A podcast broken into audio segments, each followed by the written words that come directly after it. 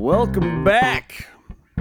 Forthcoming, what's the upside of coronavirus? How is the Bernie campaign like experimental sex? And Fishbee calls out Gary for being a prima donna who won't even change his name. Really, Fishbee? Really? We're starting with that already? Thank you for the hot lead, my extra-dimensional musical genius. We'll get back to you in a moment for the fishbowl. But first, a lot of different ways we could go with the lead. Nevada shockwaves. Stock market had a bad day. Harvey Weinstein had an even worse day. That's great for humanity in general. But I'd like to begin with the Kobe Memorial Service. I wasn't going to watch for very selfish reasons, even though I love Kobe because of mental health issues. I have a very peculiar relationship with the concept of death, and I really didn't want to go there, but then it started, and it started with Beyonce, and then Jimmy Kimmel, and then I was in, and I watched the whole thing, and it was what it was. Alicia Keys did a Moonlight Sonata, a song that Kobe learned. Kobe was just magic. Gino Auriemma, the women's basketball coach from Connecticut, gave a great talk. Diana Taurasi, WNBA legend Diana Taurasi.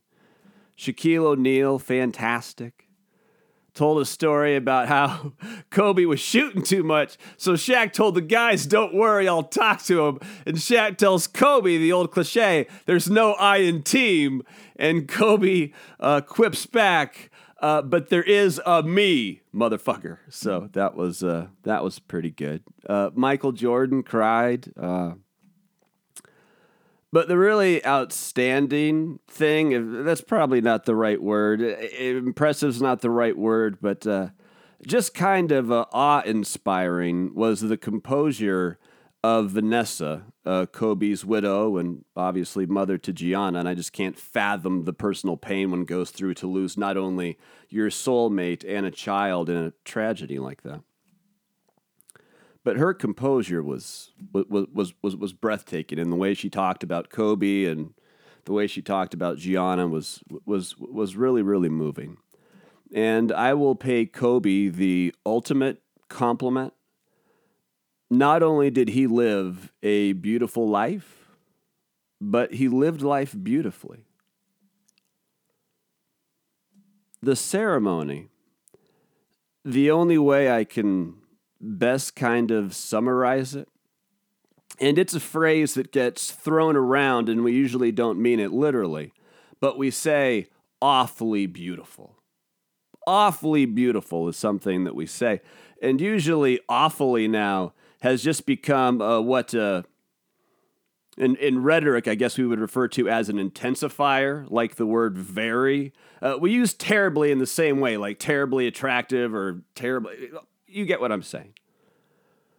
But awfully beautiful is the perfect way to describe the memorial service, because it was awful and it was beautiful. It was awfully beautiful. And now, Fishbee, I know it's difficult, but let us switch gears and begin the fishbowl the only way we know how with question one. What are the similarities between experimental eroticism and the Bernie landslide in Nevada? That is a question, isn't it? What are the similarities between experimental eroticism and the Bernie landslide in Nevada? I'll circle back to it, but first, just a general statement. Like, seriously, Democrats? So this is what we're doing. This is the plan. We've surveyed the country. We have one chance and one chance only to beat Donald Trump. One chance. And we have determined collectively as a group that the person most qualified to take out this, insert your own string of negative adjectives, what that is President Trump. The best person we got is Bernie. This is what we're doing. We're going birdie. Okay. All right. Now I'll circle back. How does the similarities between experimental eroticism and birdie? I will play the role of the reluctant partner. That's me. I'm willing to go along with it. I'm quasi feeling the burn. So I am the reluctant partner here. But when we vomit or are hospitalized or worse by this experimental sex act, and we have to spend the next almost five more years, if we lose, with President Trump. I reserve the right to complain if this goes bad. I'm willing to go with it, but I'm also reserving my right to complain.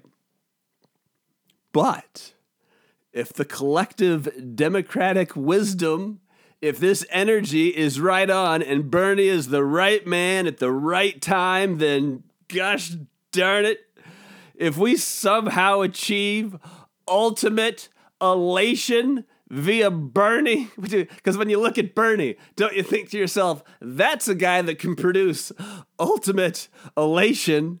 I'm anxious to achieve a Kama Sutra Nirvana, dare I say a super sexplosive morgasm. If we get that with Bernie, then you can do this experimental sex act to me every single day for the rest of my life. I swear. Just get this guy out of office. And Bernie is the plan. We're going Bernie. Okay, we're feeling the burn. What's the next question, Fishby?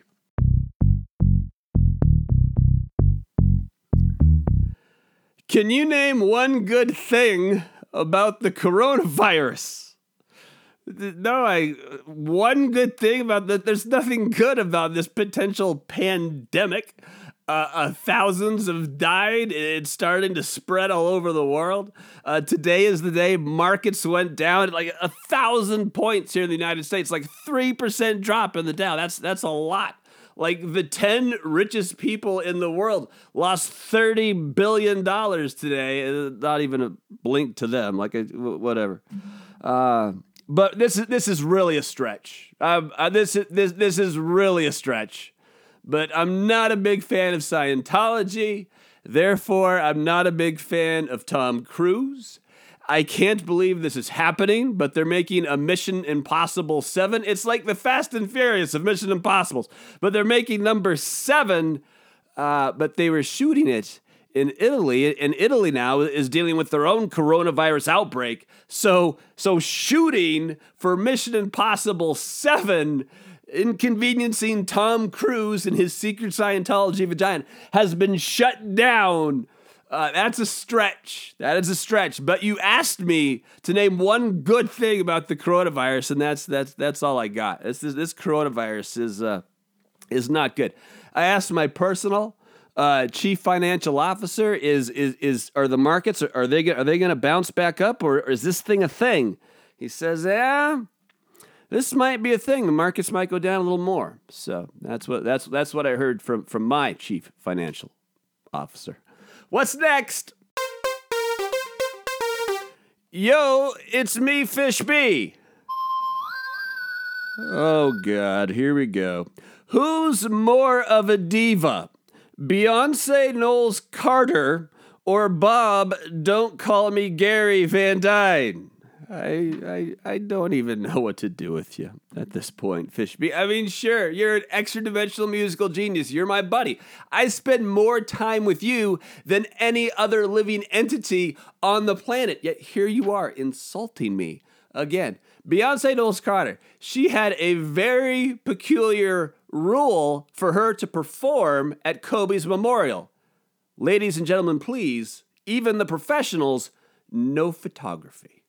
There is also a rule about no photography of Kobe and his children, and that makes total sense. That makes total sense. But the no photography of Beyonce, that's diva. But in show business, I think the ultimate thing you can achieve is diva status, and she has achieved that. So sure, it's a weird request, but it's right in line with it's fits the diva criteria.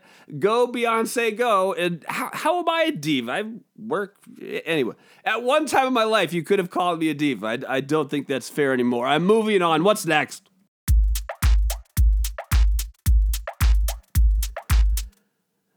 When did Bill Cosby become America's voice of reason regarding Harvey Weinstein? Never. He never became that. Huge victory for all his victims. Huge victory for the Me Too movement, and in a weird way, a victory for the reporters that broke the story, and more importantly, the first women that were brave enough to come forward and tell their story and start this whole thing. A tremendous, tremendous bravery on their part. And to see Harvey Weinstein, as we speak, Harvey Weinstein is in jail looking at serious time, and he still has another trial in L.A. But Bill Cosby, from the clink, he has this person who, damn near as I can tell, this is world's worst job. This is the worst job in the world. Talk about selling your soul. But this person's name is Andrew Wyatt. And Andrew Wyatt's job is Bill Cosby's spokesperson. So Bill Cosby, when he heard about the Weinstein verdict, got on the phone from prison and called this Andrew Wyatt, told him to release a statement on social media, just railing against the verdicts.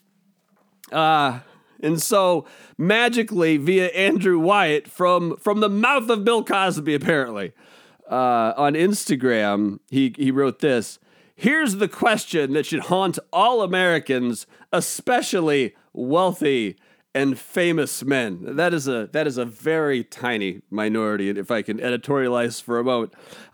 Where do we go in this country to find fairness and impartiality in the judicial system? And where do we go in this country to find due process? I know courts don't get it right 100% of the time, but Bill Cosby speaking up for Harvey Weinstein is just about all you need to know about Harvey. These are two men that are very bitter about their comeuppance. What is next?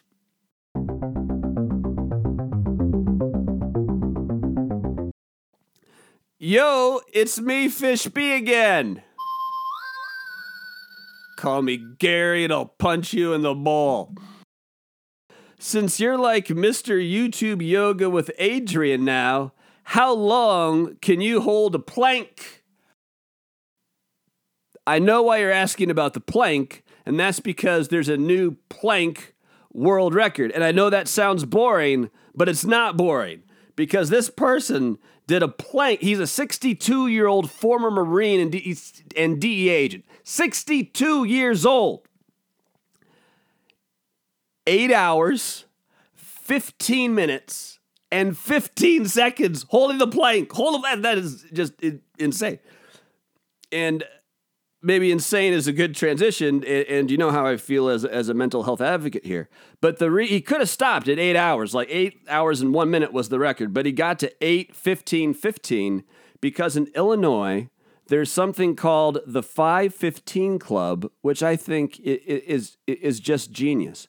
But it's mental health service that combines personal trainers with licensed mental health counselors.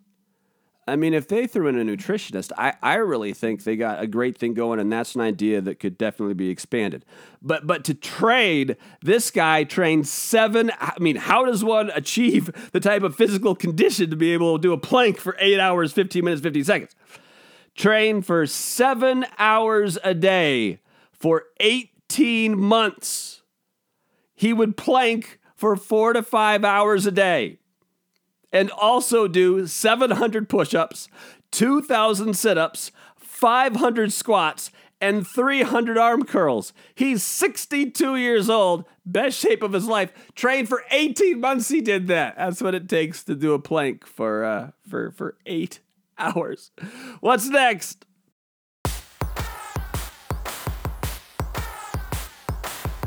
What's the public charge rule that just went into effect, and why is it such a big deal? This is a big deal. This takes a while to explain. Let's make that the tease for tomorrow. We will get into it, I promise. This changes immigration policy in America in a very potentially dangerous and not good way, and we'll break it down tomorrow, I promise. Oh, there is Isaiah's music, which means we've arrived at our final question. As always, comes from our 9-year-old executive producer, Isaiah the Tiny Player, who today writes, "Are you doing okay after Gonzaga lost to BYU?" Yes, I'm doing okay. Gonzaga, they did lose on the road to BYU. I actually think losing at this time of the season is a good thing, because then the team becomes very coachable. You get their attention. You don't want them going into March Madness. You don't want them going into the tournament. This kind of loss right here focuses the team. This is a good thing, so I'm glad they lost. I watched the first half of it at a bar where I had a water, a salad, and something called shrimp boats again. And the person sitting next to me, unsolicited and unprovoked, proceeded to talk the entire first half about how Mormon girls are way into anal. I didn't ask. He just. I cannot confirm. I don't know. I just felt like Sherry that was my experience watching Gonzaga lose. Thank you, Isaiah. We are easy to find at Bob's Fishbowl, at Bob Van Dyne, or bobsfishbowl.com. Thank you for subscribing or following, and more importantly, sharing and caring. But before we go, time for the artist formerly known as Paleta de Fuego and the finale. Kick it, Fishby. No relation to Hannah, and football legend Joe Montana is headlining the 2020 American Cannabis Summit, and that's kind of weird and kind of cool and still mostly weird. Diehard conservative and actor and director and guerrilla song title Clint Eastwood is off the Trump train and declared his new love for Mayor Bloomberg. It's official, Bud Light Seltzer is a hit, and it just hit shelves in January, and it's already America's third most popular hard seltzer, and it comes in 4 flavors: black cherry and mango and the tusk of bull walrus and vampire semen. Ariana Grande and too many other famous girls to mention, ex and funny tattooed human Pete Davidson says he's out of the dating scene, and he finally has something in common with our president, because no one believes him. The movie Parasite has now done $49 million at the American box office, and Crouching Tiger, Hidden Dragon did $128 million. That's a foreign film record, and no one has ever called my penis Crouching Tiger, Hidden Dragon, and I wish someone would. And I was gonna rent Parasite, and now I'm not, because they struck a deal with Hulu, and it premieres there Wednesday, April 8th. And lastly, a very happy Dia de la Bandera and Flag Day to all our Mexican friends, and it's been a holiday since 1937, celebrating the unique and exquisite cultural heritage of Mexico, and it's a tradition unlike any other. And up yours, the Masters, and I just stole your golf promo and gave it to a more fun crowd, and that's a show. Woo! Back tomorrow, I promise. Say adios, Fishbee.